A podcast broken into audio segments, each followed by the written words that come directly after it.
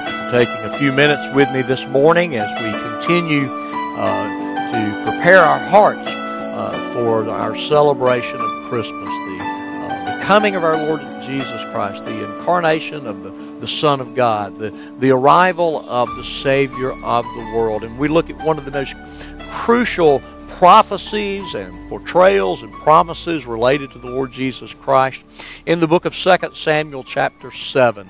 Uh, sometimes these uh, verses are referred to as the Davidic covenant or just simply as God's promises to David. But uh, let's look there, beginning in verse 12 of 2 Samuel 7. And here we see a promise of, a, of uh, to David that he would have descendants, they would uh, sit on a throne.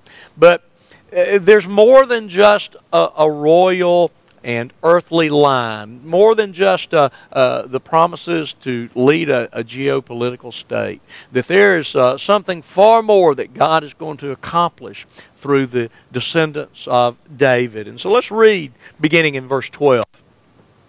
Speaking to David, when your days are fulfilled and you lie down with your fathers, I will raise up your offspring after you, who, will, who shall come from your body, and I will establish his kingdom. He shall build a house for my name, and I will establish the throne of his kingdom forever. I will be to him a father, and he shall be to me a son. When he commits iniquity, I will discipline him with the rod of men and the stripes of the sons of men. But my steadfast love will not depart from him, as I took it from Saul, whom I put away from before you. And your house and your kingdom shall be made sure forever before me. Your throne shall be established forever. In accordance with all these words, in accordance with all this vision, Nathan spoke to David. So uh, David can live and ultimately die in peace, knowing that he has established uh, a royal line and that God is going to be faithful. He's going to raise up, up one, and uh, the, the, the first one that comes into view is David's son Solomon that will indeed, indeed build a house. He's the one that will be uh, punished for his iniquity. But we see intertwined in that prophecy, there's one that's going to come that's going to build a greater house, uh, a house that will never be destroyed. There's one that's going to, to not sin. He's not going to have uh, the need to have his iniquity uh, punished. There's one that's going to inherit a throne, uh, a throne of a kingdom that shall endure uh, forever. And so God's love is not going to depart from uh, David's royal line.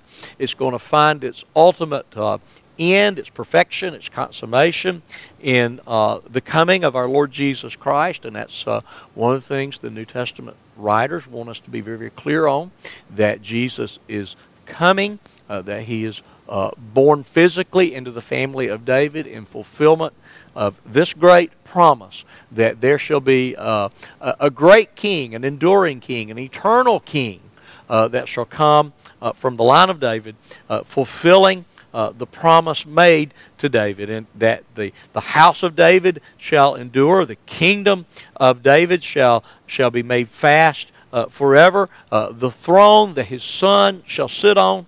Uh, shall be established forever, and we know that is fulfilled, and we await its ultimate consummation in the return of our Lord Jesus Christ.